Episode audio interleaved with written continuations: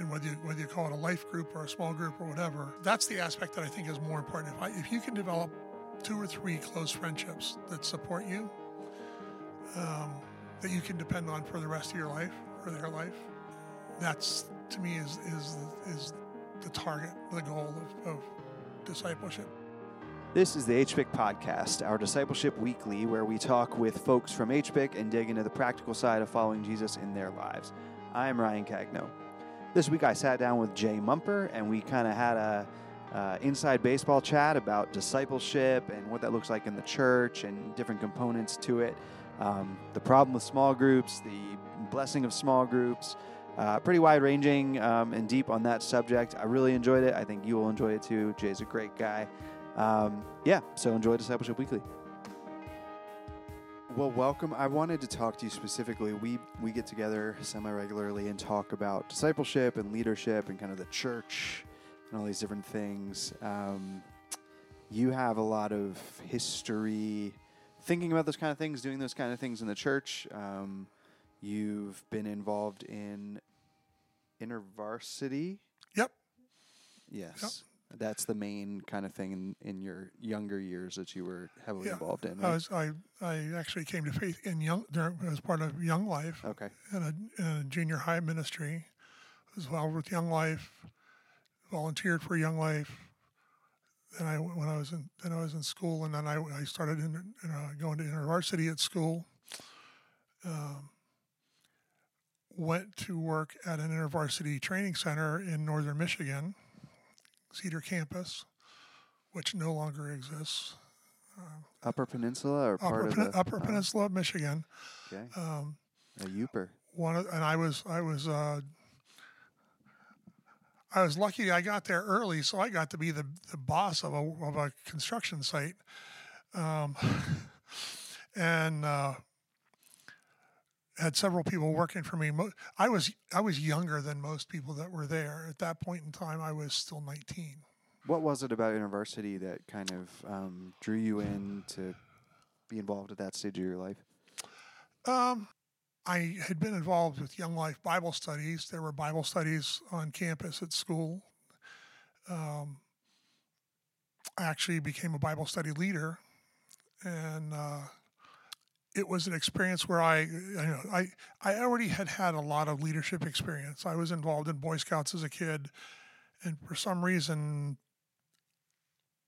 I came to leadership. Leadership skills came to me very easily. So, I was able to get people to do things, organize things, think about that. So that part of it, I kind of had, and learning the relational part of discipleship and mentoring and being a friend that cares about somebody and wants to help them grow up was something I learned but appreciated. What and the ministry that you did at with InterVarsity was, I assume, very relational. So you're doing Bible studies. What more than that were you doing? Well, when I was a student, I was primarily doing leading Bible study and going to InterVarsity has, at least at the time, the terminology was small groups and large group. Large group was like a group worship and teaching, usually weekly. And so I didn't really have a role in the large group part. I was just doing what they call an evangelical Bible study, which was basically go around and ask people in your dorm if they want to do this, and if they do, go for it. And I did, and that's what I did. When I was no longer in school, I went to Cedar Campus, and I worked there for a summer. I came back home and I went and worked in a lab. At a college for 2.5 years. Then I went back. I had gone back. One of my friends who had been at Cedar Campus became the manager at Cedar Campus. He was older than me. But he asked me if I'd come be his assistant manager. And Cedar Campus was a massive place, 600 acres, 3 large campsite areas, all in the water, 5 miles of waterfront all around, big peninsula and a bay. So I ran one of the sites. And so my job was, and the thing that's interesting is this is kind of what gave me a distaste for the kind of ephemeral small group strategy. Cedar Campus had summer crew that came for 6 weeks, 8 weeks, 10 weeks, whatever, and then left. And so the trick was find a leader who's going to be here for a while and then kind of put people that are on the same site together in a small group, knowing that there's going to be constant churn. And so there was teaching, but there wasn't a lot of intimacy. There wasn't a lot of relational bonding in the groups. They were just kind of, I felt in retrospect, checking a box. They were involved in fellowship, but they weren't really involved. It was hard to develop close relationships when you know the person you're getting to know is going to leave in 2 months. But you know, it also mirrored the college experience in some ways. It was very much like, you know, you're going to college, you're there for a semester, you go home for break, you come back, and you're there for another semester, and then everybody's gone. And next year, they're not living in the same place. Some of them graduated, some of them quit, whatever. So that it mirrored that, but I think that I don't. That was kind of gave me, like I said, that distaste for the short relationship times. Yeah. Not at the risk of jumping too far ahead, it's interesting that even in the church setting, in a church setting where you wouldn't naturally need to structure things that way, you still end up with the same type of small group. And in fact, sometimes we'll call them semester-based small groups, yep.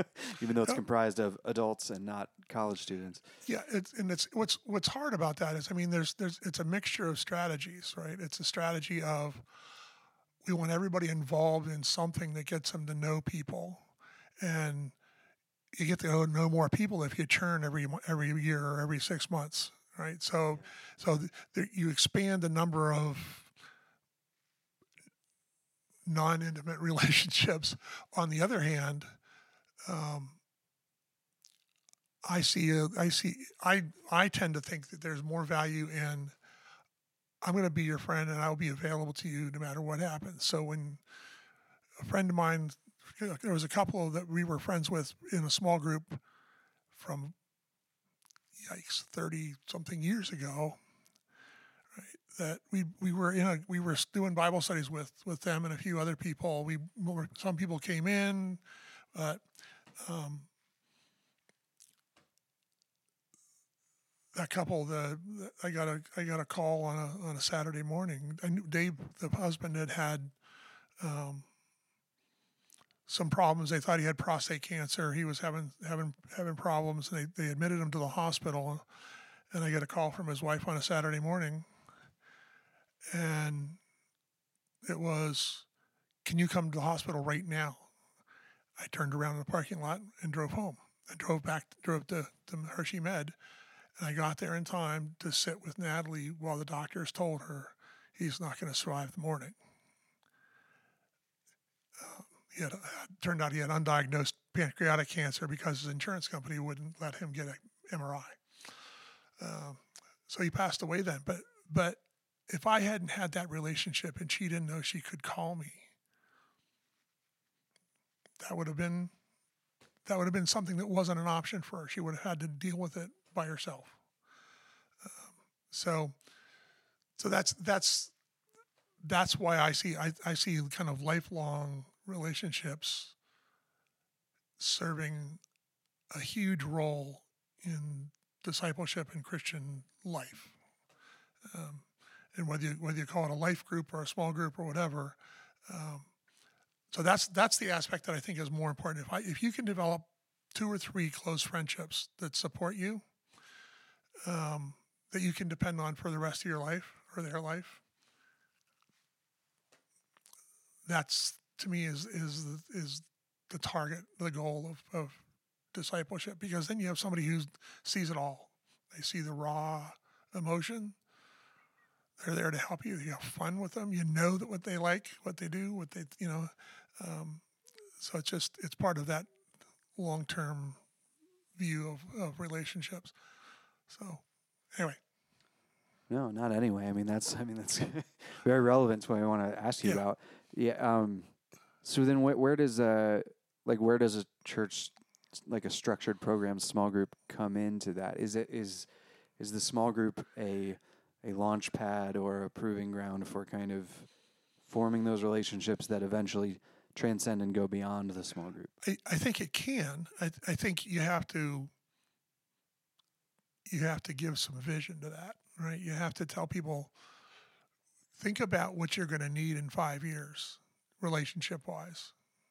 You know, you have your spouse, your kids are growing up, you know. Dave and Natalie had kids that were just a little older than ours. We were in a life stage that was the same, and we're still in the life stage that's the same. Her kids are grown. Their kids are grown. You know, our kids are grown. But that, I think, is kind of, you have to find some synergy with people, and small groups give you the opportunity to find those. And it, you know, it may be you'll be in 3 or 4 small groups, and they'll suddenly, you'll develop a core of people that are the people that are there.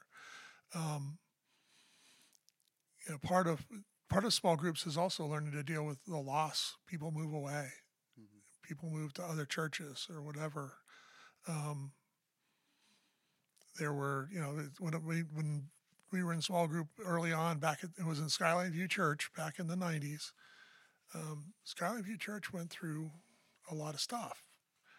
The biggest of which was the senior pastor leaving and going and planting a church 9 miles away, which split the church in half. Yeah, a lot of people went to there, and a lot of people stayed, but it was a huge shift.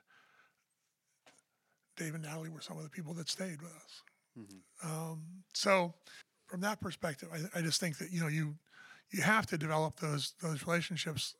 I think when you think about it, I think if everybody thinks about, there are people that they have those relationships, whether they formed in the context of a small group or serving in a ministry team together, you know, doing kids worship together, or doing, you know, whatever, music ministry together. You form those relationships with people. And I think those are the key discipling relationships, because you live life together. Yeah. I mean, so we've talked about this a lot. I continue to work through, well, this will get a little shop talky, but I am the pastor of discipleship here, and it's my job to think through this stuff a lot and think through the role of small groups. In churches in the past that I've been involved with, done this job in. This is the third time I've done basically this job in a church. You know, the main practice. Yeah, right. Well, I wish I could say I've gotten better at it, but the main mandate that's been handed to me is kind of usually centered around small groups, small group participation. My last church was larger than twice the size of our church here, and so they did the semester-based thing, and part of it was like no one knows anybody. Like the idea of every 4 months having a new round of small groups was almost just like, otherwise, how would anyone know who anyone else is? And I guess that's an important initial box to check off in forming a community. But here at HBIC, well, to be frank, like small group participation percentages are not very high. And you could be of a couple minds in that way. You could say, well, how do we get more people into a small group? But I have more kind of stepped back from asking that question and said, well, to your point, Jay, small groups are not necessarily an end in themselves. The biggest win out of a small group would be that someone forms those lifelong relationships that they can follow Jesus together and walk alongside one another and support. A lot of the folks that aren't signing up for a small group already have those relationships or have those potential people in their lives that they could have that relationship with. So one of my instincts almost is to say, you know, we're going to offer these small groups periodically and hope that you would consider joining one. But also, take a look at your life. Take a look at the people that you are close with. What could it look like for you to add a layer of kind of intentional living and discipleship to that existing relationship? Or maybe there's someone you feel called to walk in that way with that you aren't yet. This is becoming an anti-small groups plug, which is classic me and not something I should probably do. But, forget the formal offerings and all these different things, more organically, more integrated into, the existing rhythms and relationships of your life. Who are the folks that you should be journeying alongside right now? Mm-hmm. It's almost like skipping a step. We're encouraging people to say rather than going to a small group to find this, it's very possible you already have it. Not in every case, but... I think culturally we've just gone through this huge disruptor with COVID. Because there was a programmatic small group program going on when COVID hit. And it just got electrocuted by COVID. And you came in, and Woody retired, Hank came in, you came in, and now we're trying to re-find our footing. And I don't know what it was like before, but certainly now post COVID, there's not a huge appetite for sign me up for the program. Yeah. Well, and I think there's what's interesting. I think we also have the kind of the fellowship dinner, the fellowship group thing that goes on. We had a lot of fun with doing that last year, and from a small group perspective, we just kind of jumped in with EB's just this year. But plug Chris and Levan EB Tuesday nights, Midtown, Old Uptown. Yep. Very laid back. Yeah, that's the way to think about it. Very laid back. It's been great to get to know them a little better, though. Especially when Kurt's there. Very laid back. Oh, Kurt is the rhythm section of that band. So he always has some interesting way of thinking or making a point. So it's always fun to listen.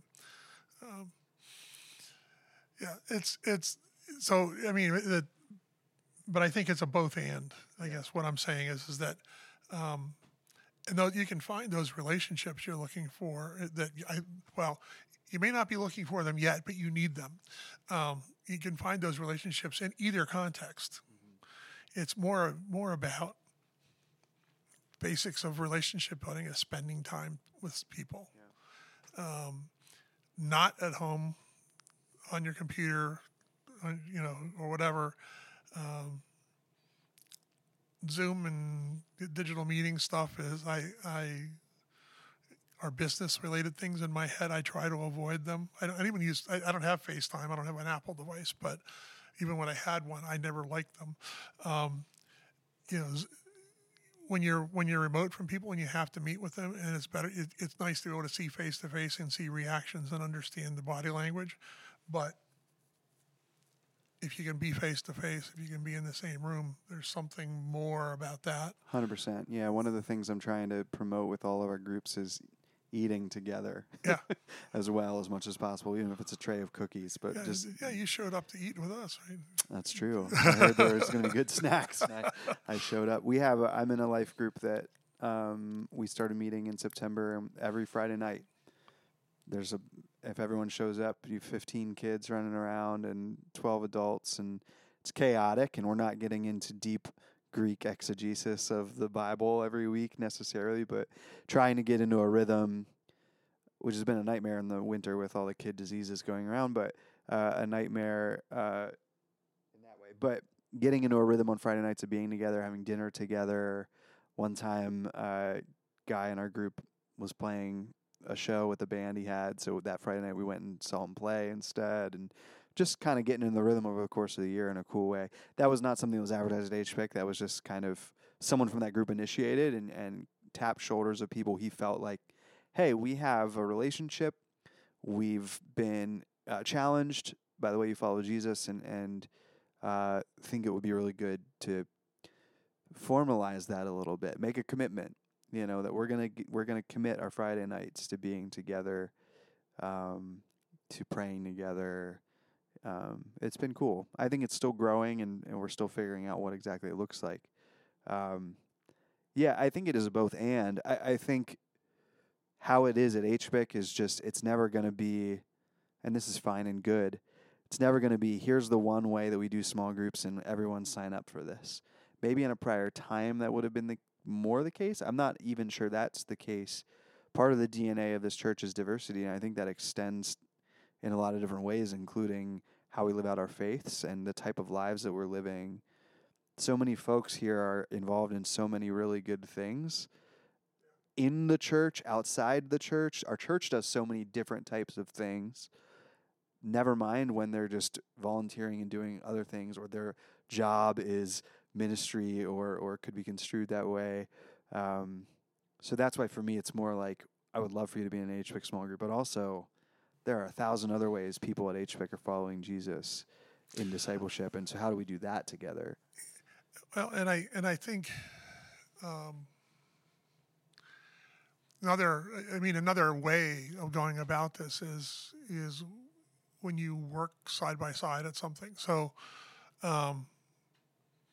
Christian and I knew each other before we came here. I didn't know Christian went to this church. Kim and I walked in. Christian Pierce. Yeah. Didn't know Lael, never met her before. Met Christian because we both volunteered for a software conference 10 plus years ago. His company was a sponsor of it at the time.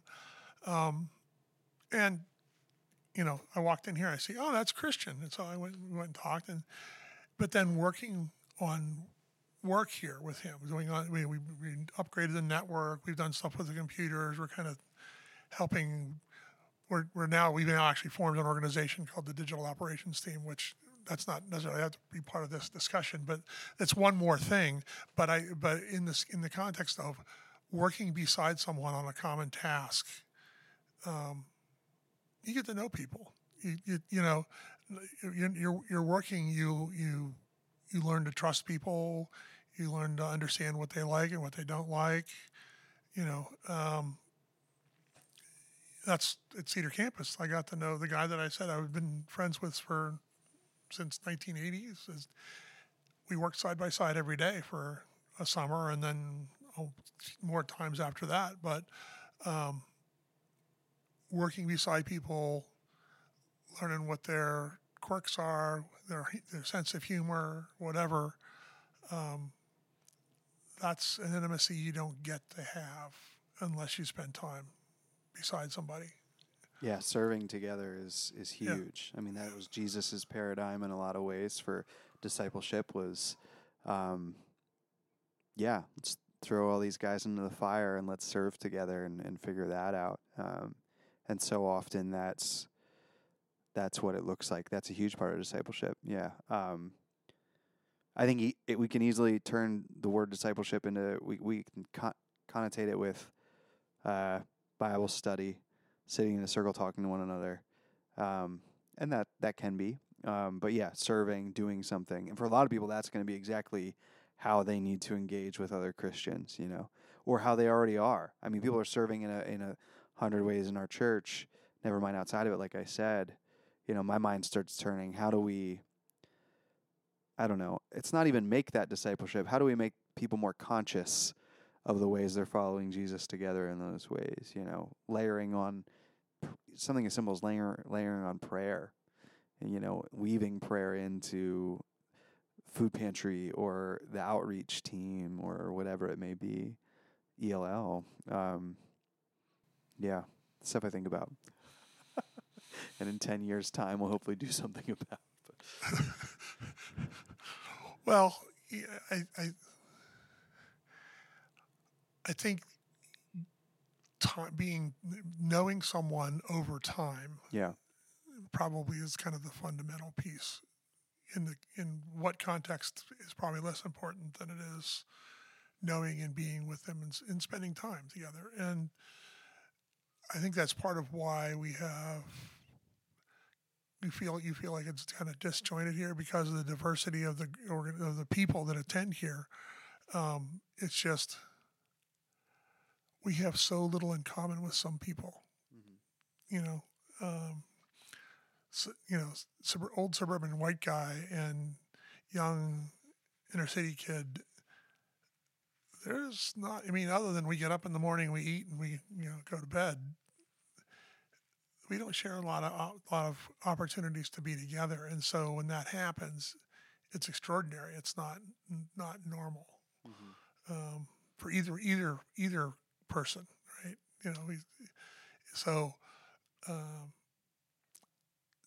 so we're synthesizing a social fabric here that wouldn't exist in any other context. Right, and you can cut that so many different ways too. I mean, you've got a preponderance of college students. You've got young married folks in their mid or late 20s that don't have kids. That is a distinctly different type of life than the person in their late 30s with young kids, you know what I mean? Then you got retirees, and you got people that work in human services, and you've got people that work in food services, and you've got, I mean, every church to some degree, hopefully, represents a cross-section of people. I mean, one issue, and I'm sure you're familiar with this, but, you know, in the small group movement of the, you know, 80s, 90s, 2000s, very much tied up in megachurch, in this kind of philosophy that came out of Saddleback Church with Rick Warren and other places where, I mean, the philosophy of this church, of these types of churches, was to do, to like minimize the amount of different programs you're doing. So if like a church wants to have 100% small group participation, they'll get to the point where, well, that's the only thing we do is small groups. But those churches also tend to start with a charter. I mean, Rick Warren said this very explicitly, right? Draw on a napkin who, like, your target person.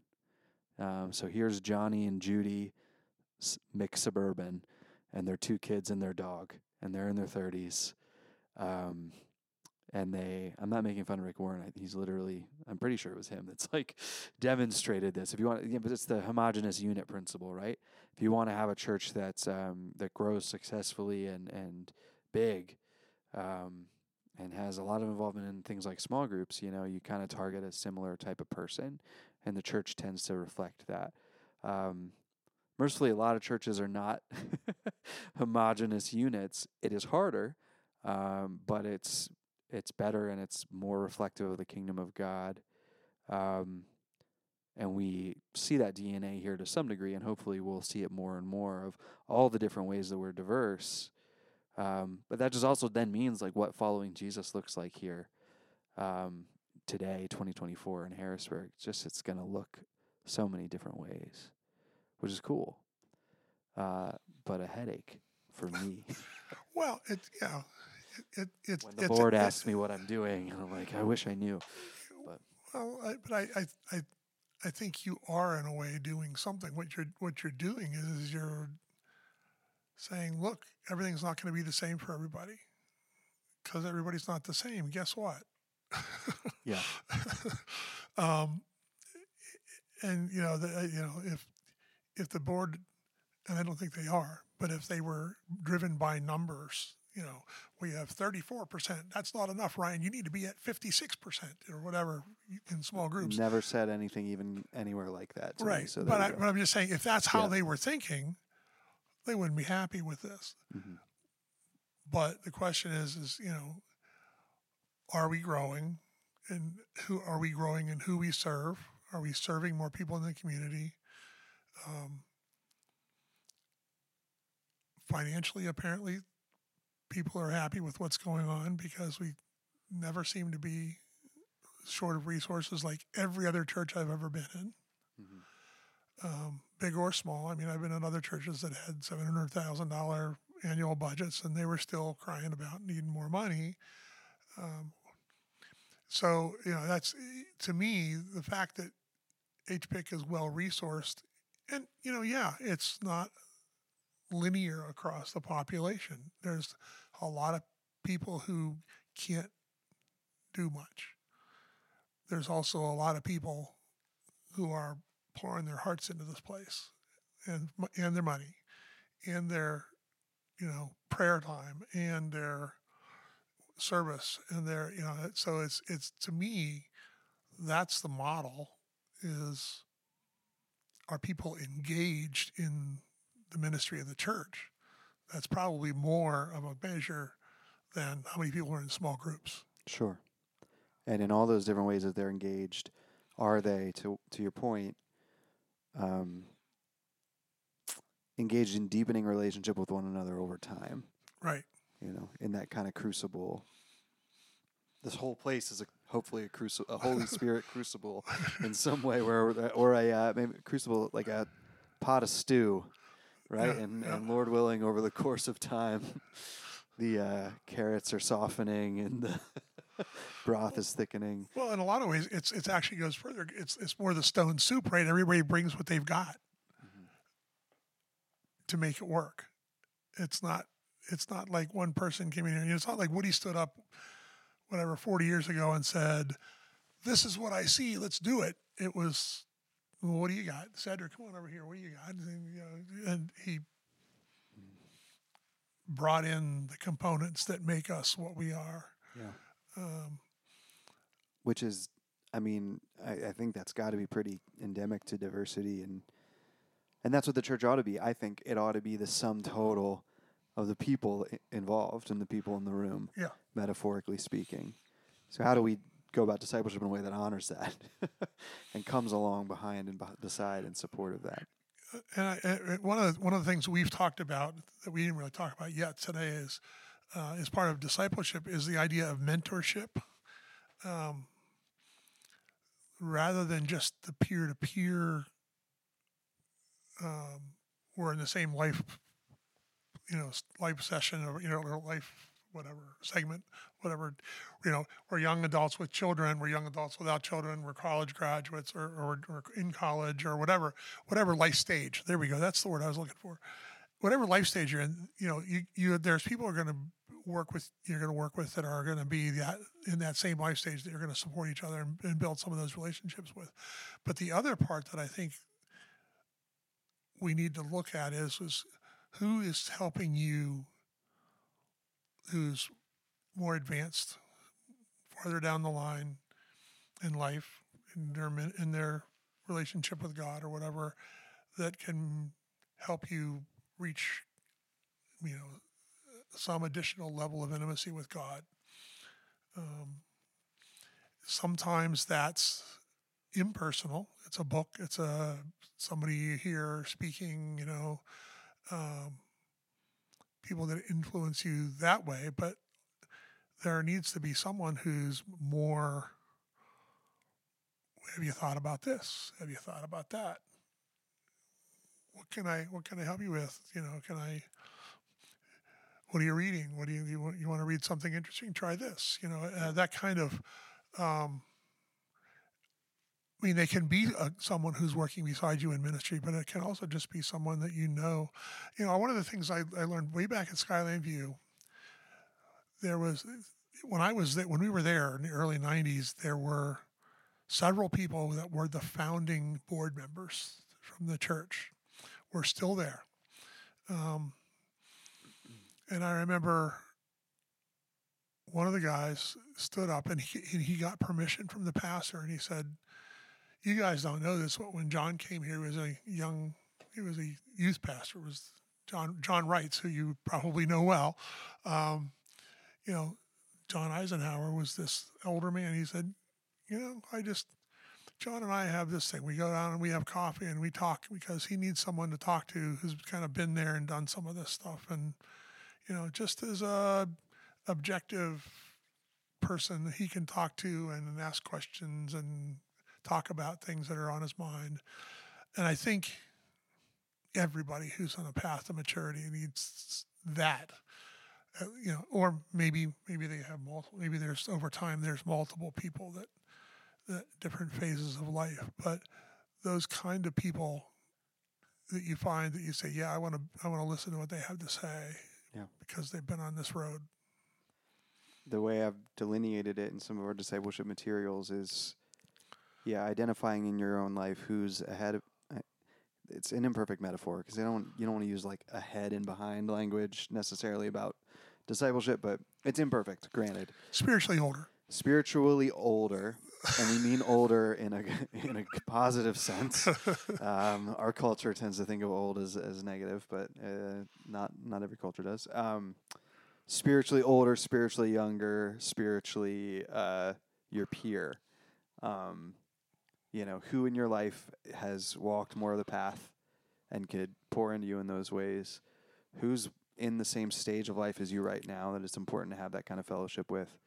And who, you know, who's fresh to this that you are, you could invest in.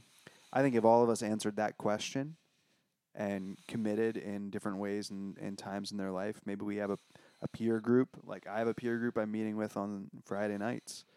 Then I just need to check the box and say, okay, well, who's pouring into me then besides Jay Mumper? And then who am I turning around and investing in? If we all answered that question, man, we would be gangbusters in terms of like growing in Christ, seeing new people, growing in Christ and coming to know him. Yeah, I think that would be huge. Yeah. That's your next presentation to the board. Is it? I next Thursday. So there we go. I'll write it down. Okay. Well, that's that. I mean, I certainly think that's the basic model. Yeah. That you probably need to pursue. Mm-hmm. Where we go beyond that is to the kingdom of God, Lord willing. Yeah. Jay, thanks for your thoughts. That's sure. Good. This is fun. Yeah. You're great. Next time, not nearly as intimidating as I thought it might be. Everyone thinks that. You should do a testimonial plug of I'm Jay Mumper, and I think you should sit down for the podcast. Everyone's. I'm surprised at their initial hesitation, but then once we sit down and start talking, everyone's like, "Oh, this is normal," for the most part, unless they don't like talking to me. I can't get around to that one, unfortunately.